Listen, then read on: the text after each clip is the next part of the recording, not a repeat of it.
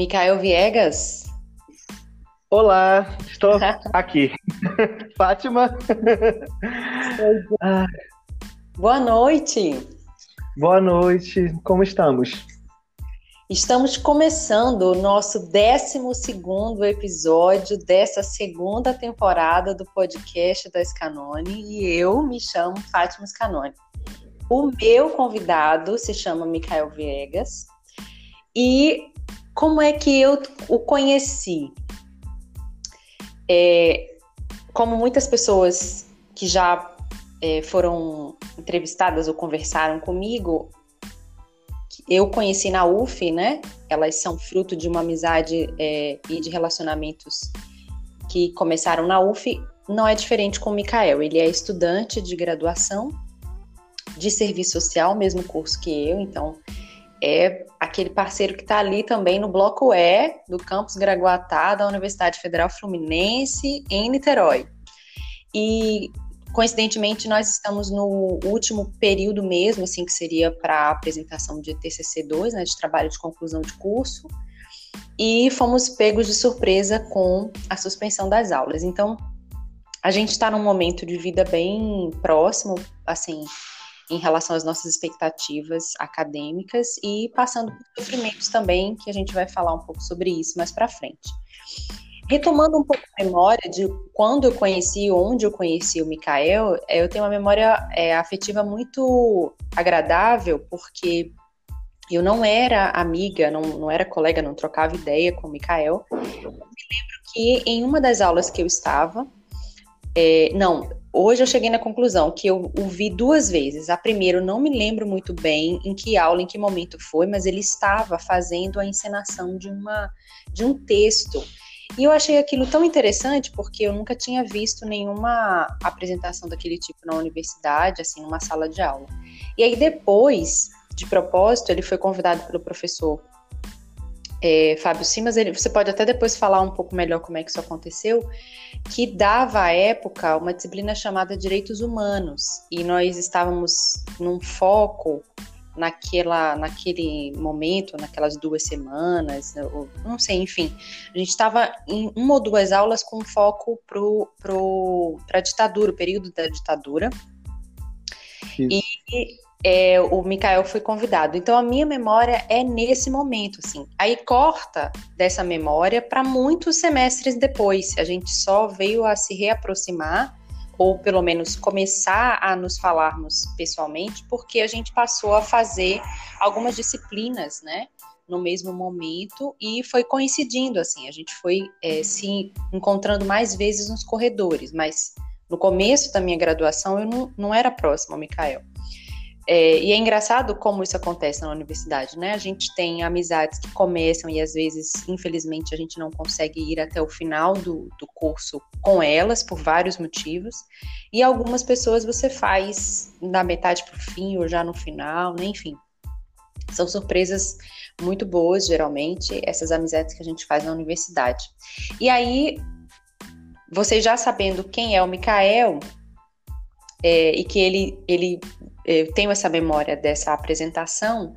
É, eu queria, Mikael, que você falasse um pouco, né, sobre a expectativa, porque assim, é importante que a gente também faça o recorte que o Mikael está nesse processo de construção de TCC, que a gente já tem uma atenção e uma cobrança pessoal, pelo menos a, a maioria dos estudantes manifesta isso, né, essa relação difícil com a, o final de curso por vários motivos, é, e, a, e assim, acrescido a nossa expectativa de quarentena, a gente tem passado por perrengues na, na mesma proporção, assim, de, de né, esse tempo que a gente está esperando. Então, primeiro, antes de você falar sobre essa questão artística, como é que você tem lidado com, com as expectativas e esses, esses dias que nós estamos batizando de quarentena, é, dias de pandemia, dias de reclusão social, né, de afastamento? Como tem sido isso para você?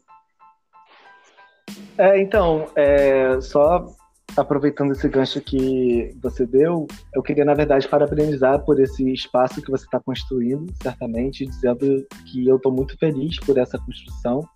É, agradeço também pelo convite, com certeza, porque engraçado você ter falado da memória é, que você tem, a primeira, enfim, como que isso foi se deu com o tempo, eu particularmente a memória que eu tenho da relação que eu tenho com você, né, como foram os primeiros passos, na verdade, quando eu lembro, só me vem afeto, né, já uma, um afeto muito muito bem construído, muito bem fundamentado, né, é, então agradecer por esse momento que é, acredito que seja uma alegria bastante compartilhada, né, e que você tenha muitos bons frutos.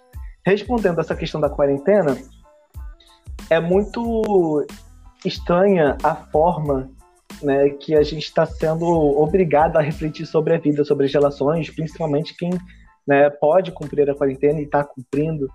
Né, é, então, é, a gente pode repensar um pouco sobre essa questão da economia, né, da, da, do sofrimento das pessoas, da desigualdade, das desigualdades, das opressões, né, que a pandemia hoje ela está caracterizada no Brasil é, principalmente pelos fortes traços históricos de, da formação, enfim, e que nesse momento é, a gente acaba recorrendo um pouco da questão da empatia para poder dar uma resposta mínima a esse a essa pandemia. Uhum. Então, assim, entendendo que é, esse momento exige solidariedade, exige ação, não apenas por questões da pandemia, mas a defesa do Estado Democrático de Direito, já que a democracia está sendo bem sufocada, né? Essa reformulação de estratégias de enfrentamento né, para a consistência da, da, da, democracia, ela acaba se tornando fundamental, apesar de, ao mesmo tempo, ser um processo adoecedor. Então, assim, é, respondendo essa pergunta, certamente eu tenho as minhas experiências né, individuais quanto a essa questão da pandemia, mas o olhar que eu tento me atentar nesse momento é mais para um aspecto coletivo, né, do sofrimento do, de luto, né, com as perdas e as entre aspas, desesperanças que a gente acaba sofrendo durante esse processo, né, por toda a conjuntura. Então, eu poderia é, sintetizar esse momento dessa forma. Acho que, uhum. que, acaba, que acaba resumindo um pouco né, da, da situação que eu fico é, pensando. Qual então seria o próximo? Pode.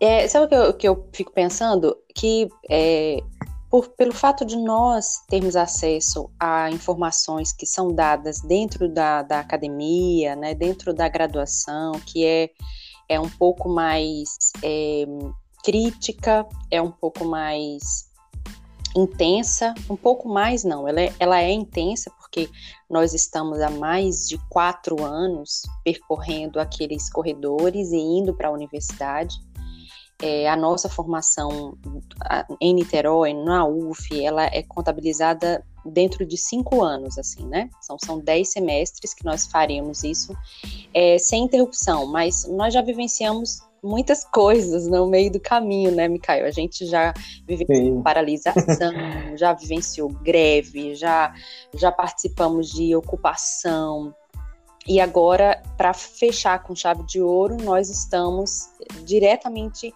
é, marcados pelo período da pandemia. Então, eu penso que essa experiência da universidade é tão forte que eu fico pensando como seria a minha análise desse processo todo sem esse subsídio teórico, sem esse subsídio reflexivo da universidade. Talvez eu não tivesse uma percepção tão mais elaborada, né? Que eu, eu visse as coisas com outros olhos. E às vezes eu, eu é, penso sobre isso, assim, e ouvindo a sua resposta, né, que, que é, tra trata do coletivo, né, embora nós tenhamos as questões individuais, mas achei excelente você colocar isso para o coletivo, porque essa é a nossa intenção sempre, né, enquanto estudantes de graduação, é a gente de, de serviço social, é a gente pensar é, nos processos da sociedade, é, daqueles que trabalham arduamente, daqueles que têm uma vida é, muito mais complexa no cotidiano, mais sacrificada, enfim,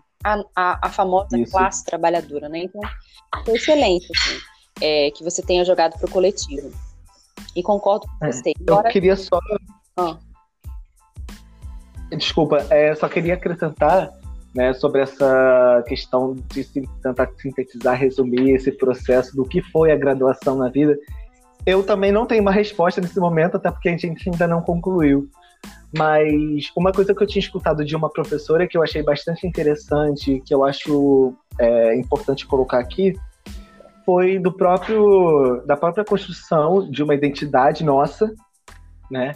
E que ela se junta, ela é caracterizada também pelo pensamento crítico. Isso não é qualquer coisa. Uhum. Né? Acredito que você ter, né, ter essa construção de pensamento crítico, porque não é algo estagnado com certeza, né?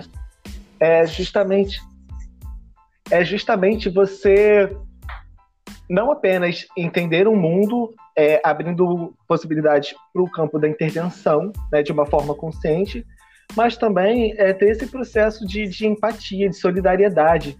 E eu acho que por conta desse movimento que a gente tava, acaba tendo, por conta do pensamento crítico e por conta das expressões de desigualdade que a gente acaba é, tendo, tendo que intervir, né, no caso profissionalmente, é, é, muito complexo, é uma, é uma escolha também esse pensamento crítico, porque a gente poderia escolher, não deveria no caso, mas a gente poderia escolher a alienação. Mas é isso, essa contribuição, por enquanto, que eu queria colocar aqui da, da universidade. É, e assim, eu não sei se um dia algum, alguns professores ou das nossas professoras nos ouvirão nesse podcast, mas como se trata de dois estudantes, né, que estão numa mesma, no mesmo momento da, de formação, queria muito agradecê-los, assim, né? Porque eles são. Eu tenho muita admiração pela Escola de Serviço Social é, e por tudo que eu consegui aprender, o, que eles é, generosamente né, compartilharam com a gente. Assim, eu, eu sou muito agradecida é, por poder ir à universidade, por ter esse tempo de, de aprendizado. Eu sou muito satisfeito e feliz com aquele ambiente. O curso de serviço social em si, em Niterói, ele é muito afetivo, afetuoso, os estudantes entre si são amigos, é um pessoal que está sempre muito antenado com, com as relações pessoais ali e a gente vai aprendendo a fazer algumas alguns aprofundamentos, né, do, saindo desse, dessa alienação, a gente vai atendendo ao convite, né, da, do que alguns pensamentos teóricos sugerem, a gente vai ali repensando, repensando, isso vai realmente nos transformando. Concordo com você. E espero que a gente continue fazendo essas escolhas, tanto pela visão mais crítica da sociedade, das questões que se colocam em sociedade, mas também é, que nós tenhamos sempre esse olhar assim, né, de que é impossível que a gente consiga avançar se nós não tivermos um olhar coletivo. Então, acho muito importante e que bom que nós gostamos da universidade, gostamos do curso. Agora, sabe o que, que me surgiu? Uma pergunta antes da gente partir de novo, né? Pela segunda vez avisando que a gente vai partir para para as experiências artísticas e toda essa coisa que a gente pode fazer na Sim. vida de caminhos bons para. Pode mandar o papo reto. tá. É, eu não sei como foi que você escolheu o serviço social. Eu não sei se a gente já conversou sobre isso, e se já conversou, eu não estou lembrando agora. Como foi que você escolheu? Então, na verdade, é, eu queria psicologia antes de entrar para o serviço social. Eu não conhecia a profissão. É, eu não sabia o que era serviço social. Estou, na verdade, estudando no TCC o que, que é o serviço social, tentando explicar. Mas é, na verdade, foi um, um processo, foi um incentivo que eu tive no, no âmbito familiar, né, para escolher e, e estar, dentro, estar no espaço da universidade pública. Né, porque, na verdade, até então não era o curso que eu queria, eu queria psicologia, então eu estava entre dois, dois caminhos.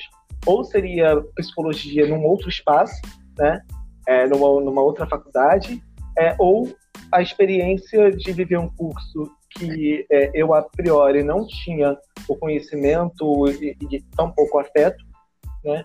E aí eu falei assim, vamos tentar isso aqui. E aí quando eu cheguei, logo no primeiro período, eu falei, é aqui que é o meu lugar. Ah, que bom!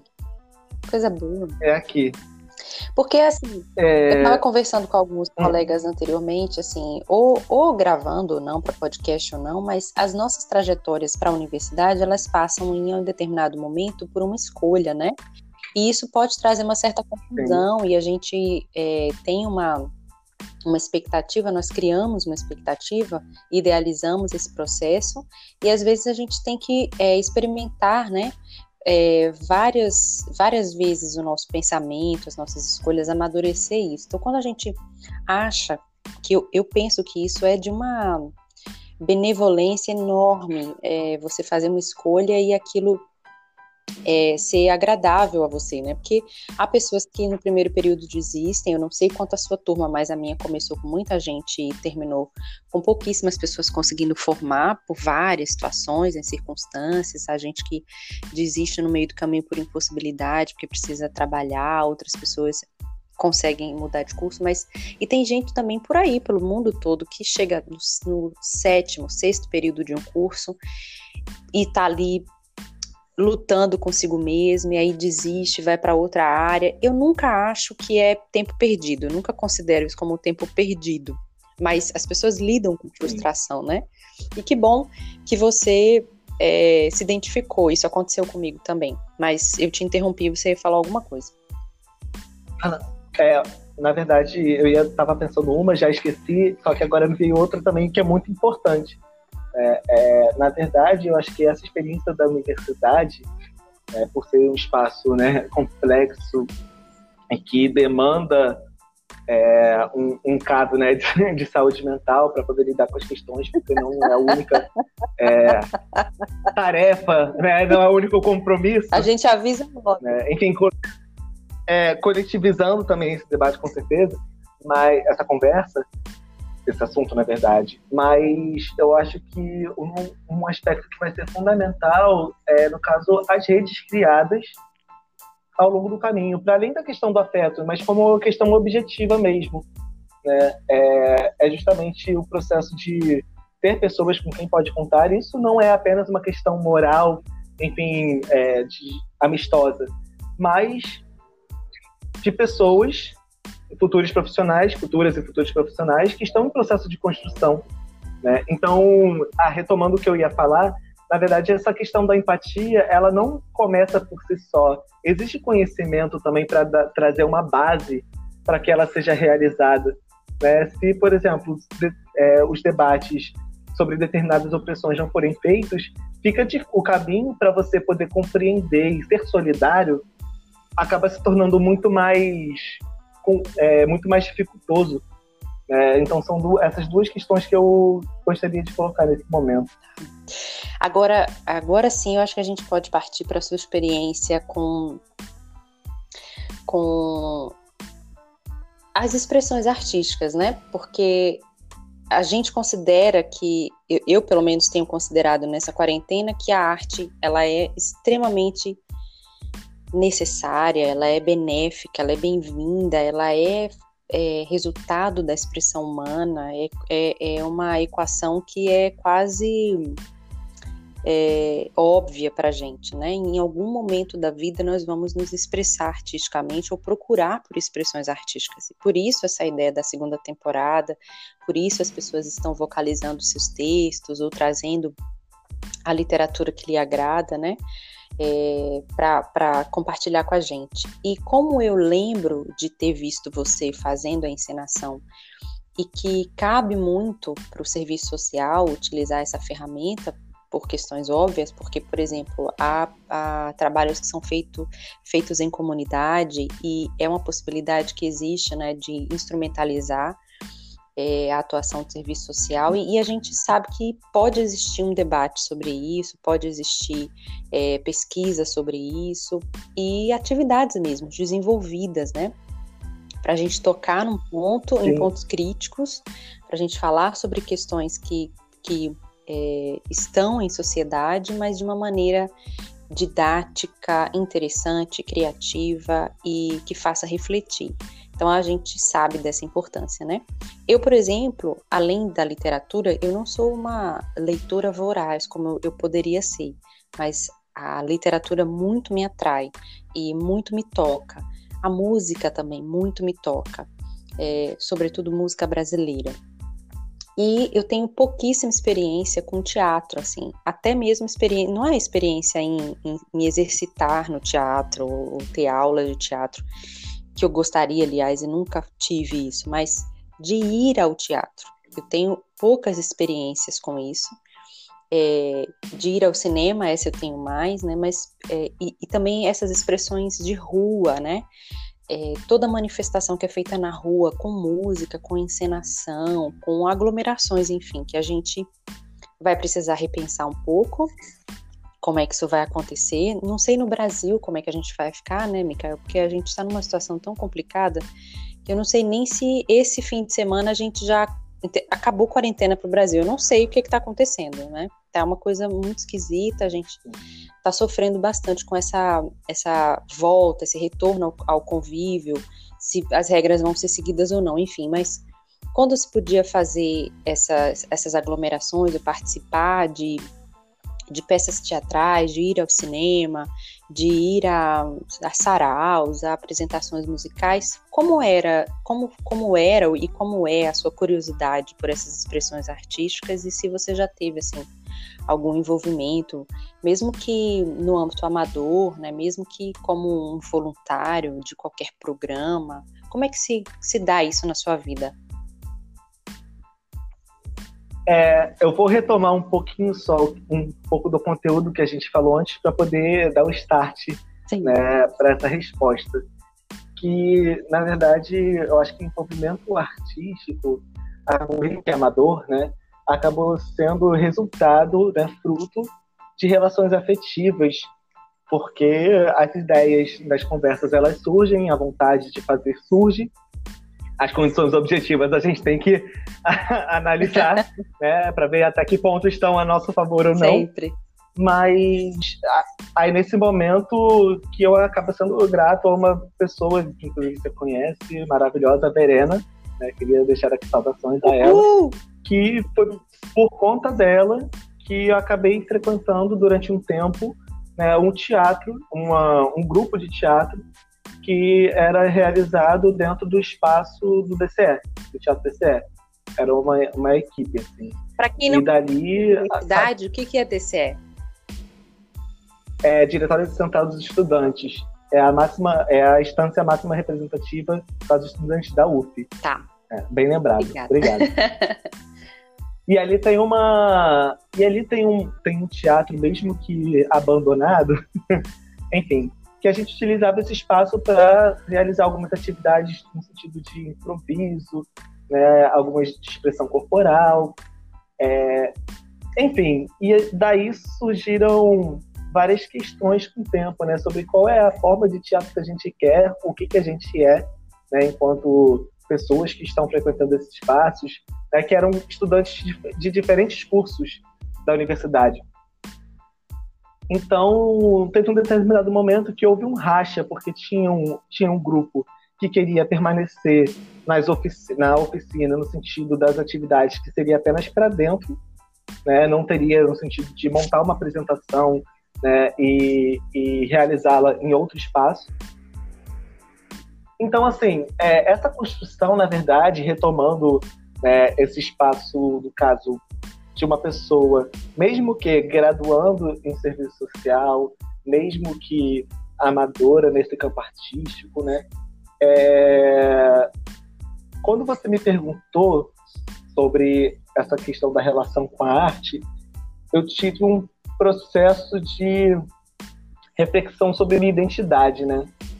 Porque eu acho que se reconhecer enquanto artista não vai é, apenas no campo da questão do mercado, né? Você produzir uma mercadoria e vendê-la. Né? Mas acho que tem alguns aspectos subjetivos que a gente pode considerar. E aí eu fiquei pensando, nossa, tipo, então quem sou eu nesse sentido, né? No final das contas, assim, é, resumindo, eu tive a seguinte resposta, que acaba se juntando com alguns elementos do TCC, pelo fato de estar pesquisando sobre a tal dimensão criativa do trabalho de ciências sociais. É, que, na verdade, o eu não se define como algo que eu faço apenas. Né? Eu tenho, a gente tem, eu tenho uma essência, você tem uma essência, todos tem, temos uma essência, a qual seria a do devir, ou seja, a constante transformação. A gente está sempre em busca né, de atender às nossas necessidades, a gente tem quereres. E isso acaba se tornando um pouco mais complexo quando a gente considera a finitude da vida.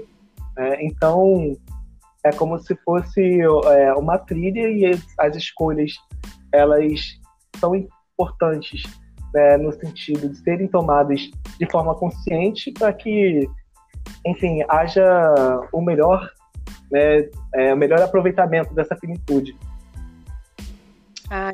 E aí, a questão do, do teatro, né, a construção dele, para mim, ainda que no âmbito amador, né, eu consegui perceber e juntando as experiências com o tempo, né, e as, algumas análises teóricas que são é, contribuídas a partir do TCC, né, é que a arte ela não é uma, um campo onde é descolado da realidade, apenas um campo subjetivo, né? Ela tem um lado é, material da coisa, que é o da consciência, é, em, em, que sentido que eu estou falando, né? Sobre as, essas escolhas. É, a arte, ela apresenta, de, pode apresentar, na verdade, uma, a denúncia da realidade. Se a gente for considerar as desigualdades, as, as discussões né, da, é, do capitalismo hoje, falando numa linguagem assim, mais geral, é, a gente vai ter movimentos que tanto reforçam essas desigualdades, essas opressões e essas explorações, quanto movimento que seria, no caso, da classe trabalhadora, onde tem, tem é, tenta construir é, uma luta sobre essa desigualdade, né, para que não haja desigualdade. Na verdade, o ideal é que a liberdade ela se instaure né, é, de uma forma que seja universal. Né? Então, assim, o que eu poderia pensar enquanto estudante de serviço social, enquanto uma pessoa amadora dentro do, do campo da arte, mas que não deixa de ser uma pessoa onde está, é, digamos assim, experimentando né, é, os campos artísticos, independentemente do nível. Né? Eu poderia pensar, na verdade, em quem produz essa arte, o conteúdo dessa arte, e quem tem acesso. Né? Se a gente for pensar, por um lado, a arte nesse campo subjetivo de denúncia da realidade, o outro numa questão, sei lá, de políticas culturais. Entende? Sim. Então, assim, é, de uma maneira geral, para o serviço social, mesmo que aqui a gente esteja numa conversa muito, muito sadia, para além do campo acadêmico, né, mas acaba possuindo alguns elementos, acredito que para nossa profissão, né, na profissão que a gente está se graduando, é, cantar com mais um pouco. Um você está muito poderia cansadinho. Calma, você está muito. Você já está dizendo assim, não, na atuação profissional. Senhor, eu vou lhe lembrar, ainda não temos o nosso diploma, nós não colamos grau ainda. Só para. Só pra... É, e nem o registro do Conselho nada, Regional. Gente, nada nessa sociedade, Micael. ah, vou lhe falar, vou lhe falar o contrário. Lhe... Mas aí, aí, o que que acontece, gente? Tô ficando até animado. Antes já tava, mas enfim. É, eu fico empolgado. É, a arte para o serviço social, ela pode ser um campo que se insere na instrumentalidade. Em que sentido? Você tinha dado o exemplo da questão da atuação em comunidade, sobre o teatro, enfim. Só que uma explicação que poderia ser feita a partir disso é o traço pedagógico que se tem no diálogo para, digamos assim, uma formação de consciência, né? É, ou seja, a partir das discussões de determinados temas que falem, sei lá, sobre a, a, os diversos, inúmeros, infinitos modos do trabalhador sofrer, por exemplo, da trabalhadora sofrer, né? é, isso desperta, pode despertar é, uma, uma disputa de é, uma disputa de consciência. Em que sentido? Seja no campo da alienação, ou seja no campo dessas decisões as quais a gente tem conosco, né, nesse, nesse processo, uma apreensão da realidade que nos permita compreender de fato as contradições da, da, da sociedade, daquelas que permeiam as nossas vidas. É, e no caso, voltando né, para o campo da arte, é justamente compreender que ela não é, não, como eu reforcei, como eu coloquei antes, né, não está apenas no campo subjetivo da produção, mas a gente pode entender tanto o lado de pessoas trabalhadoras no campo da arte, tanto das pessoas que consomem e qual direção isso tem para a nossa sociedade, que construção é que a gente quer. É, a gente pode pegar exemplos, sei lá, de dois é, curta-metragens onde tratem, tratam da mesma temática, podem ter abordagens diferentes, né? É, mas que dependendo de quem a produz e qual intenção produz, pode despertar uma forma de consciência. Sim, eu concordo. Entende?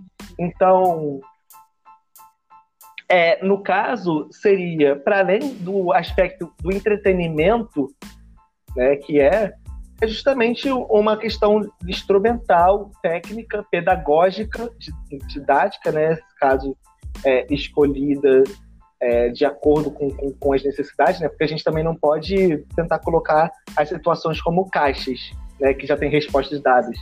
É justamente que não, é o processo de apreensão da realidade, da mediação, entrando um pouco nessa nos debates que a gente faz no serviço social. É, a gente, a gente Mas... pode até ter exemplos assim bem atuais. Eu não tenho nenhuma experiência, por exemplo, com o teatro do oprimido. Eu sei que você conhece, eu só não sei se você já, já, já teve a experiência de de participar de alguma apresentação deles, assim, ou, ou, ser espectador, né? E tem um ator também que eu posso, uhum. de repente, exemplificar, que, que eu acho que, que é o que combinaria com o que você traz. É, a gente tem um ator baiano, que é o Wagner Moura, né, e que vem há alguns anos tentando é, trazer para o cinema brasileiro uma certa crítica. Primeiro como ator, fazendo personagens protagonistas em alguns filmes que trouxeram debate, né, sobre sobre a relação, a segurança no Brasil, sobre as relações de poder no Brasil e que tiveram muito destaque, tanto nacional quanto internacionalmente. E depois dessa, dessa é, da, profissionalmente ele já está melhor estabelecido, ele está indo fazendo os seus riscos, né, dentro da, da atuação, trazendo personagens é, biografias que, que são mais que tem trago mais polêmica, né? Inclusive ele tem sido bem criticado por se colocar politicamente, né? Um exemplo grande disso é o envolvimento dele com Marighella, por exemplo, com o filme, que a gente fica sem saber se vai estrear, se não vai, passa um tempo que no Brasil não vai, não vai de jeito nenhum, e, e aquela toda aquela movimentação para proibir esse tipo de exibição. É, ele também recentemente trouxe sobre a vida do Sérgio Vieira de é uma era um personagem que também não não era a favor de nenhum totalitarismo, de nenhum nenhum governo opressor, enfim, mais voltado para a defesa dos direitos humanos.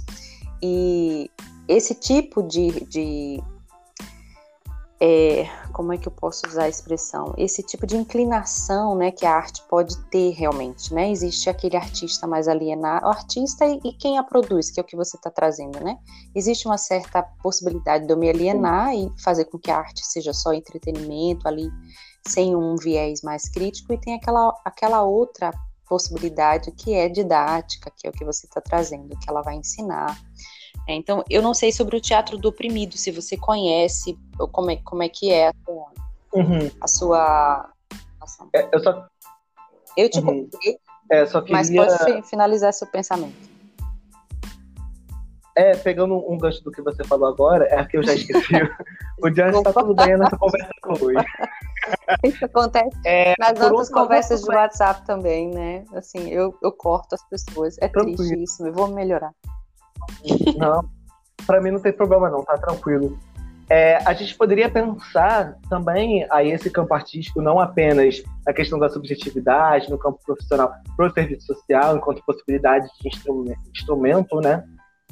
Mas aí, nesse caso do Wagner Moura, é, que aí vai ter um, um outro cenário que envolve a questão da mídia. E aí, se a gente for pensar é, nesse caso, a gente teria que considerar também a questão de estarmos num sistema capitalista, do capitalismo se apropriar desse espaço também para a reprodução de determinados valores, uhum. né? É, e aí acaba retornando de certa forma a questão não apenas de escolhas da questão do pensamento crítico, mas também do quanto isso é penoso, de certa Sim. forma, né? Você ter o ônus né, das, suas, das suas escolhas e que, mesmo sabendo que elas estão direcionadas para o campo democrático, para o campo né, da liberdade enquanto valor ético, né? É, é isso. E sobre a questão do teatro do oprimido, então, eu participei de uma disciplina no serviço social é, que foi feita uma dinâmica é, com teatro teatro fórum. Né? Então foram três situações apresentadas, na verdade. Era a situação de uma violência machista partindo né, de um militante de esquerda, onde é um, né, um espaço que acaba se naturalizando algumas atitudes, e pelo fato de ser esquerda, enfim, tem contradições, uhum. né? É, e certamente as violências elas não podem acontecer, elas não devem acontecer e não podem ser naturalizadas também. Então, assim, é um constante processo de autocrítica que deve ser realizado, né? principalmente para as pessoas que acabam se é, encontrando na, na parte histórica, né, estrutural de quem é, é o opressor. E aí tiveram outros momentos também, no caso era da sobre intolerância religiosa, racismo religioso. A terceira eu não lembro agora da situação, mas enfim, o que, que esses três momentos estavam querendo é, transmitir? O que que, qual era a proposta desses três momentos? Chegar no ápice, chegando no ápice da história, né, da, da violência, as pessoas que estavam assistindo, elas interrompessem, né, é, na verdade, o Coringa que faria esse papel de interromper, que jogaria isso para a plateia, e essa plateia repensaria, é, pensaria em estratégias de como solucionar aquela determinada situação. Então, isso acaba ilustrando o que a gente estava falando da arte enquanto denúncia da realidade, enquanto aspecto pedagógico, né? porque, são, no caso, são situações cotidianas. É, é... E também, um outro lado, uma outra vertente do teatro do oprimido, né? por acaso ou não por acaso, eu utilizei no meu campo de estágio, na área da saúde, e era, a gente, na verdade, com essa inseridos né, na, na saúde, a gente ia para escolas daqui de Niterói é, fazer atividade com crianças e adolescentes para tratar da temática de violências, é, utilizando o teatro-imagem, onde é, se trabalha mais a questão da expressão corporal essas determinadas situações e depois acaba se abrindo um campo de debate sobre o que foi essa apresentação. Ou seja, não é algo, não é um instrumento né, que fica em si, não é a realidade por si só. A gente precisa repensar essa realidade, sabe? Então, assim, é, eu acho que esses dois momentos foram meu contato, os meus contatos com o teatro do oprimido, é, mas mais é, aprofundado não não uhum. não tem. Não, mas eu, eu para você ter uma ideia, nem eu, forma... só, eu soube de, de, desse debate do, é, sobre a arte, né, eu me aproximei um pouco mais, é, porque a, a, gente tem uma professora chamada Paula Kropf, né, que ela, ela tem interesse, gosta, né, desse, dessa, desse assunto, né, do recorte junto à arte, a, a, o conhecimento do, com a Verena, então eu consegui, né, me aproximar mais desse vocabulário com essas atividades. E a, eu e o Mikael tivemos também um, um, tempo juntos. O Mikael passou muito mais tempo, mas eu e o Mikael a gente conseguiu desenvolver uma atividade em determinado semestre, uma atividade com o, o Cine Orla, que era aquele projeto de, de é, poder ah, o filme. Oi? Qual é a palavra que está me faltando agora? Audiovisual? É, é audiovisual e a gente é, projetava filmes na orla ali da, da, da, do Graguatá, né? E é um espaço muito agradável de se estar aberto, um gramado, e a gente conseguiu exibir. Nossa, a palavra que não queria ver. É, a gente conseguiu exibir alguns filmes e fazer algumas atividades também ali é, no hall de entrada, na frente, né, do, do bloco E. E foi muito interessante, porque foi a minha vivência em relação a, a, atividades artísticas dentro ali daquele bloco E. Eu fiquei muito agradecida de conhecer todas aquelas pessoas tão sensíveis a esses movimentos. E o professor Javier também, que, que fazia coordenação. Então eu, eu consegui me aproximar disso. Você já teve muito mais, assim muito mais possibilidades, inclusive, de fazer o, o, uso disso no seu estágio, né? Muito mais enriquecedor, assim, do que, do que as experiências que eu tive. Eu ainda tentei correr atrás do prejuízo quando eu soube que poderia ter algum, algum movimento nesse sentido, porque para mim é muito é, é muito atraente lidar com arte ou pensar que é possível organizar atividades que a arte seja o carro-chefe porque marca muito, marca. Eu já vi histórias e nós sabemos que no Brasil é possível você ter um alcance muito importante, significativo com, com expressões artísticas, apesar de, de, né, de sofrermos agora momentos muito difíceis com, com o que era Ministério da Cultura, que virou Secretaria da Cultura, que agora eu não sei mais o que, que é, porque eu nem sei quem tomou o lugar da Regina Duarte. Que bom que ela saiu, mas cada vez que a gente diz que bom que saiu, a gente se surpreende com outro. Então são fases, são dias, tempos muito difíceis para os artistas no Brasil, não só para os artistas, mas para os artistas no Brasil. Então, assim, é. você teve uma experiência bem, bem, mais, bem mais significativa, eu penso, sabe? E seus experimentos mesmo, né? E você é, saber que isso traz resultado, né? Saber que isso causa um impacto, que traz reflexão mesmo, né? Tem uma coisa que eu estou pensando aqui, na verdade, né, posso estar equivocado em algum determinado ponto, enfim, a gente está aqui aprendendo, né? Refletindo, fazendo autocrítica. Mas isso de não ter o costume, né, de não ter o contato com essa questão né, do teatro, enfim, com as expressões artísticas de uma maneira geral, acabam trazendo debate da própria valorização da arte seja num aspecto profissional da coisa, mas na verdade ou, ou como o próprio da riqueza humana, uhum. né? Porque pensando aqui, né, estou colocando esse lado profissional, esse lado, digamos, é, crítico reflexivo, para poder, mas também tem a importância desse lado do entretenimento em si para justamente a gente poder respirar um pouco desse mundo, mesmo olhando para ele respirar um pouco desse mundo. Em que sentido? É o cuidado com a saúde mental. E aí, enfim, acaba dialogando, como você tinha falado, né, com esse momento de pandemia. Então, a gente, com a necessidade de reflexão sobre a vida, né, com as diversas angústias que a gente tem, sejam individuais, sejam coletivas, a arte acaba surgindo como um, um campo valorizado até um determinado ponto, né? É, eu teria que pensar um pouco mais para poder trazer isso de uma forma mais qualificada, mas ela está, está se tendo é, outro, outro, estão se tendo outros olhos né, para esse campo da arte, pelo fato da gente é, entender que não é a, a gente não vive apenas, não é para viver apenas produzindo, fazendo coisas, sabe? A gente vive também de questões imateriais. Sim, sim. É. E, e a gente... nossa sociedade a questão afetiva, por exemplo. Pode falar.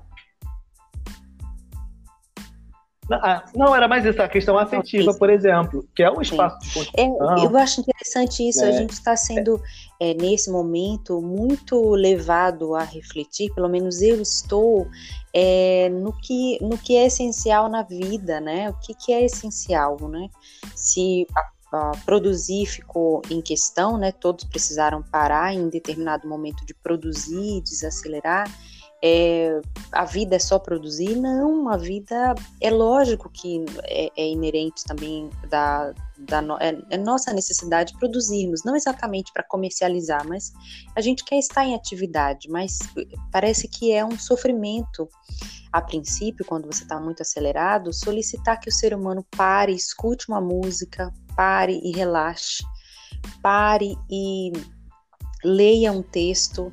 É como se a gente em determinado momento é, da nossa vida, ou se a gente estiver levando a vida com uma velocidade exacerbada para as atividades, sobretudo produtivas, sobretudo para a sobrevivência, a palavra descanso ela é simplesmente inaceitável. Descanso e regozijo é você sentar e olhar uma tarde, mesmo, por exemplo, mesmo que nós não tivéssemos parados, né? É, é, produtivamente, que a gente não tivesse essa necessidade de parar, mas tem pessoas que têm realmente dificuldade de, de desacelerar, inclusive aos fins de semana. Tem gente que não se diverte, não procura um lazer.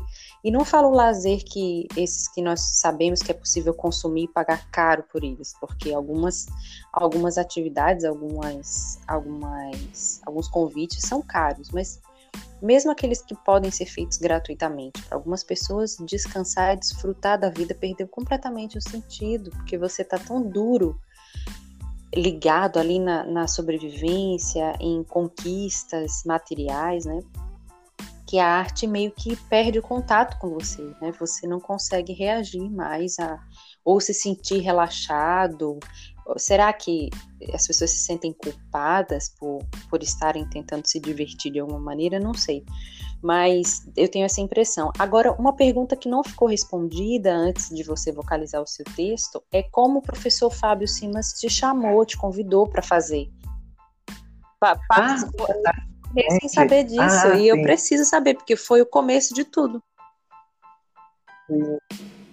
É, então, o que acontece? Primeiro eu queria saudar o Fábio Simas, professor muito importante na minha, na minha formação, não apenas pela discussão de direitos humanos e como é, isso contribuiu minha forma, na minha forma de enxergar o mundo, né, principalmente das pautas que foram colocadas ao longo da disciplina que ministrou, não apenas, na verdade, direitos humanos, mas também é, estágio ah, supervisionado, é, onde tive algumas né, dificuldades, é, algumas dificuldades, e ao mesmo tempo que havia né, esse, um, o lado afetivo, não deixava de ter essa questão da, da, responsabilidade. Só que eu acho que o processo pedagógico ele acaba sendo muito é, mais é, tranquilo quando se tem uma relação horizontal, né?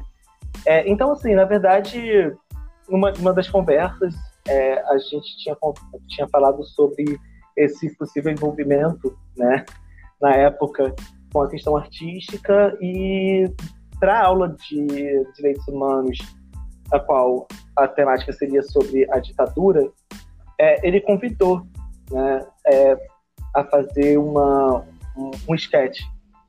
E aí tratava é, assim, na verdade, eu não tenho tantas eh, memórias detalhadas né, da apresentação, sobre as falas específicas, mas no geral falava sobre o sofrimento, injustamente, na verdade, o sofrimento de, de, famílias e perdas, né, é, que é tendo um olhar, na verdade, é, digamos assim, cotidiano da ditadura, onde, na verdade, a gente, quando a gente história, né, da forma como a gente. Né, posso estar reproduzindo algum discurso, peço né, perdão e que a gente converse depois né, sobre isso. Mas quando a gente fala, por exemplo, período da ditadura militar, certamente a gente tem exemplos concretos né, que são falados até hoje, mas sobre histórias mais antigas. Quando a gente fala que naquele momento o mais importante aconteceu, a gente não acaba associando a dinâmica cotidiana das famílias por exemplo. Então, eu lembrei agora de, uma, de, uma, de um trecho. Você se importa se, Não, eu, pode falar. se eu reproduzir? Que no caso seria como se fosse um poema música, né? É, trago mais notícias do meu amor. Me perguntar o que vem fazer aqui. Eu vim chorar, eu vim chorar. Lembrei da tua face, meu peito sentiu dor. Me perguntar o que fez ela sumir. Vão me calar, vão me calar. Então, assim, é uma carga dentro desse processo pedagógico de retomar não apenas no campo né, da, da, luta pela democracia, mas da liberdade, mas para que não se reproduza o sofrimento. Né? Então, assim, é, é, ou seja, é um caminho que se tem no campo instrumental, técnico, para ter o processo de construção de, de uma consciência crítica. É, e aí ele fez esse convite, elaborei. Eu acho que eu ainda por acaso tenho, depois eu posso te mandar é, esse, esse sketch escrito. E aí teve essa reprodução, foi sim no dia, como você tinha falado, né? É, no dia que, que uh, houve uma apresentação sobre o relatório da Comissão da Verdade, né? E tinha uma comemoração em relação a alguma algum documento sobre a carta de é, é. É, foi, um dia, foi, foi, uma aula muito Isso.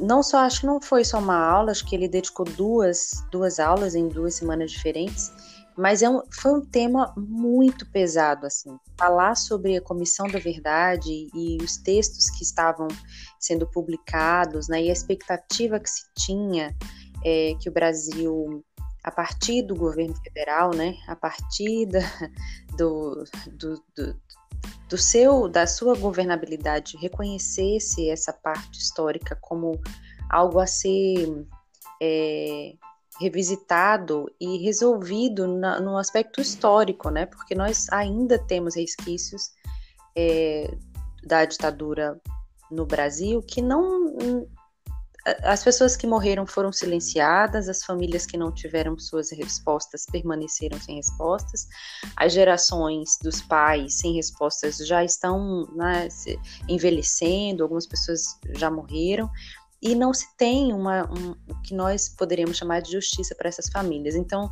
eu lembro que o conjunto todo da obra, né, dessa, dessas aulas que o Fábio queria, é, de, é, dentro do, de direitos humanos, que ele queria enfatizar e, e nos fazer conhecer, me trouxe muita muita curiosidade e eu fiquei muito agradecida, né, por ele levar a, a Comissão da Verdade, no, no, o assunto Comissão da Verdade, a construção disso tudo para a sala de aula, porque é muito delicado falar disso, muito delicado. E no nosso, lá no nosso, nosso ensino médio, ensino fundamental, é um vácuo, né? É um vácuo. A gente, eu vim saber muito mais coisas é, sobre a ditadura aqui no Rio de Janeiro, porque foi um estado que, que teve uma, uma presença forte de conflitos voltados à ditadura do ICOD, aqui em Niterói mesmo, né? A gente tem o forte Caio Martins, Caio Martins, tem o forte. Como é que é aquele forte lá em Jurujuba?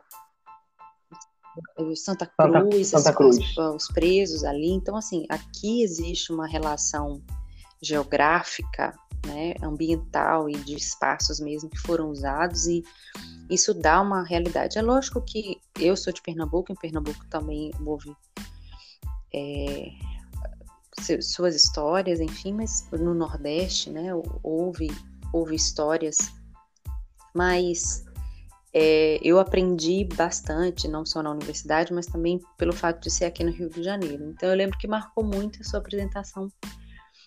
Foi muito bem-vinda. É, uma coisa. Desculpa. É, uma coisa que eu queria colocar também, dentro dessa questão afetiva e pedagógica, foi a própria quebra de um espaço, digamos assim, um espaço é, cotidiano da coisa. Né? Se a gente for pensar, tipo, enfim, o aspecto pedagógico tipo, das aulas, né? É, então, eu acho que foi de uma sensibilidade uhum. muito grande, assim é, não apenas esse, esse, caso, mas assim, os professoras, os professores que acabam incorporando é, as expressões artísticas ah, na, sim, na sim. construção né, da, é da eu acho que se, se tem, é, se tem é, é conhecimento de mundo, né? é um conhecimento de mundo que vai para além né, da, da, da apreensão do conteúdo em si que a gente precisa entender enquanto profissionais, é, mas é uma própria formação humana. Né? Querer não apenas generalizando, né? Mas estou dizendo que é, ah, que é, sim, eu concordo. que é também. Isso. Agora, para a gente é, fechar com chave de ouro a nossa conversa, né? Colocando aí a sua a sua participação que, que de interpretação, né? Com a sua participação, é, qual, quem foi o autor e qual foi o texto que você escolheu para vocalizar? Por coincidência ou não, é, foi do Carlos Marighella. Mentira! que legal! Um texto, um poema, um poema. Eu, eu, ia falar naquela hora, mas eu pensei, né? Eu Nossa, eu tô surpresa, de verdade. Deixa, as felicidades, a gente tem que valorizar as felicidades a gente tem que valorizar as felicidades hoje, eu né? Vou te falar, foi surpresa, porque eu não estava assim pensando em falar do, do, do Marighella exatamente. Talvez eu tenha pensado nele em algum momento é, nesses dias que a gente vem conversando, mas foi uma excelente surpresa. É. O texto dele se chama Liberdade. Ai, gente, fica até nervoso. pois então. Não ficarei tão só no campo da arte. E ânimo firme, sobranceiro e forte. Tudo farei por ti para exaltar-te, serenamente alheio à própria sorte. Para que eu possa um dia contemplar-te, dominadora em fértil transporte. Direi que és bela e pura em toda parte, por mais risco que a saudade audaça importe.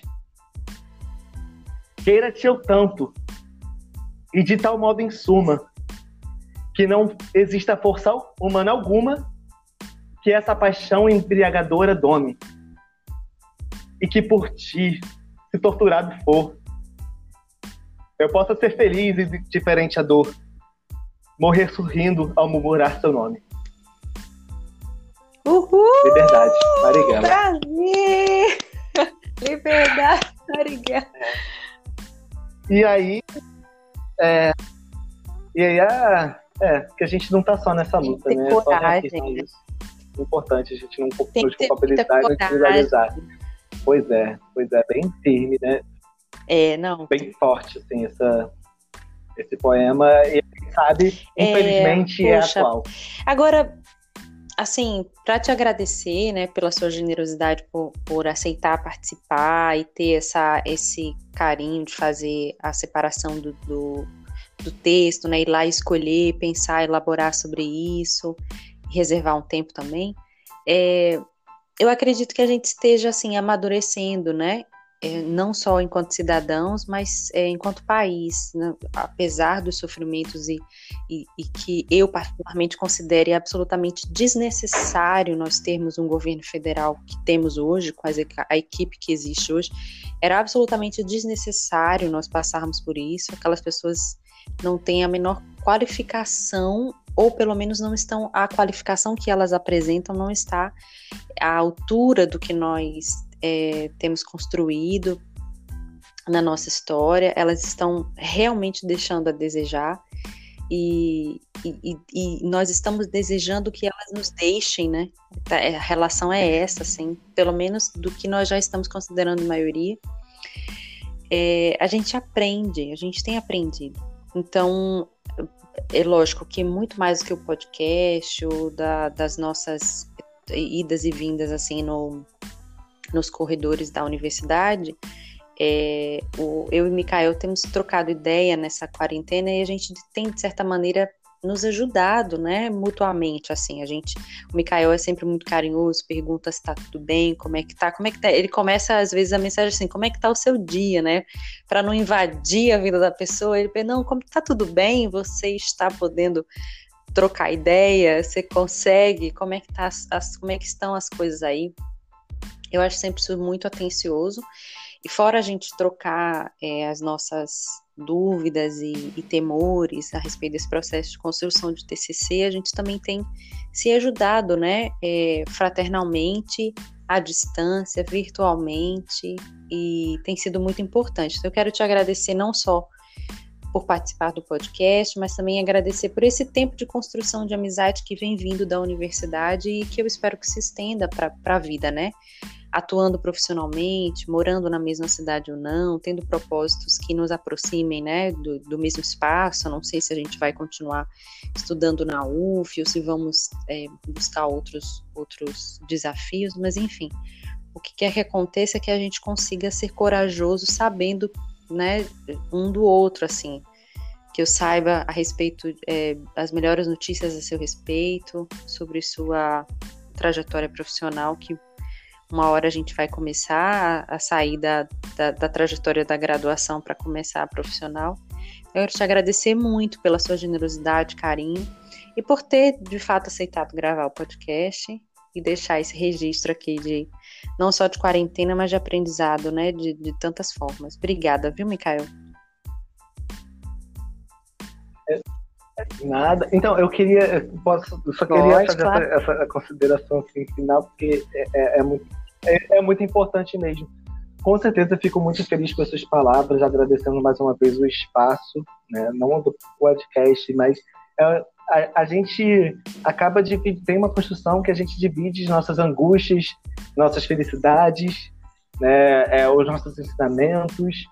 E eu acho que é fundamental assim o que a gente acaba dizendo né, da importância do, do, afeto, de uma construção coletiva, aquilo que a gente defende enquanto né, é, liberdade dentro do, dos nossos possíveis a gente está caminhando em bons passos assim é, e profissionalmente também. Eu acho que esse momento ele acaba sendo uma expressão, né, claro, além dessa sua construção né, do podcast, mas esse encontro aqui também, ele tem uma, tem uma base de, de uma construção, acredito eu, né, pensando aqui agora, do que a gente já conversava e já, pro, já projetava é, em dividir espaços onde a nossa conversa não ficasse apenas para a gente, né? Ou fosse apenas reproduzida nas, nas, nossas ações por conta do acúmulo né, dos aprendizados, mas que a gente contribuísse de alguma forma para as outras pessoas também, né? Então eu fico muito feliz com isso. E uma uma curiosidade, digamos assim, vou colocar aqui, certamente eu elaborei um pequeno roteiro para poder falar, mas não fiz por completo, pelo fato de acreditar, mesmo sendo difícil, né, é, sem ficar nervoso por conta disso, da questão da, da espontaneidade. Acho que é um, um, uma questão fundamental no afeto, né? E aí, uma coisa que eu coloquei aqui, né, é, coloquei assim, Fátima, tem um humor responsável. Eu acho que isso é eu acho que isso é, é, bastante fundamental nessa troca, a gente conversar sobre as coisas que a gente conversa, fazer as análises que a gente faz, dividir as angústias, as, as felicidades, mas ao mesmo tempo ter uma leveza e é, essa espontaneidade. Né? Então eu fico muito feliz de você ter essa característica que ela é muito difícil, né? é, e agradeço mais uma vez por estar aqui com você, trocando as ideias sobre isso. Olha, foi a primeira vez que eu ouvi alguém falar sobre, para mim, sobre humor responsável, assim. Professor...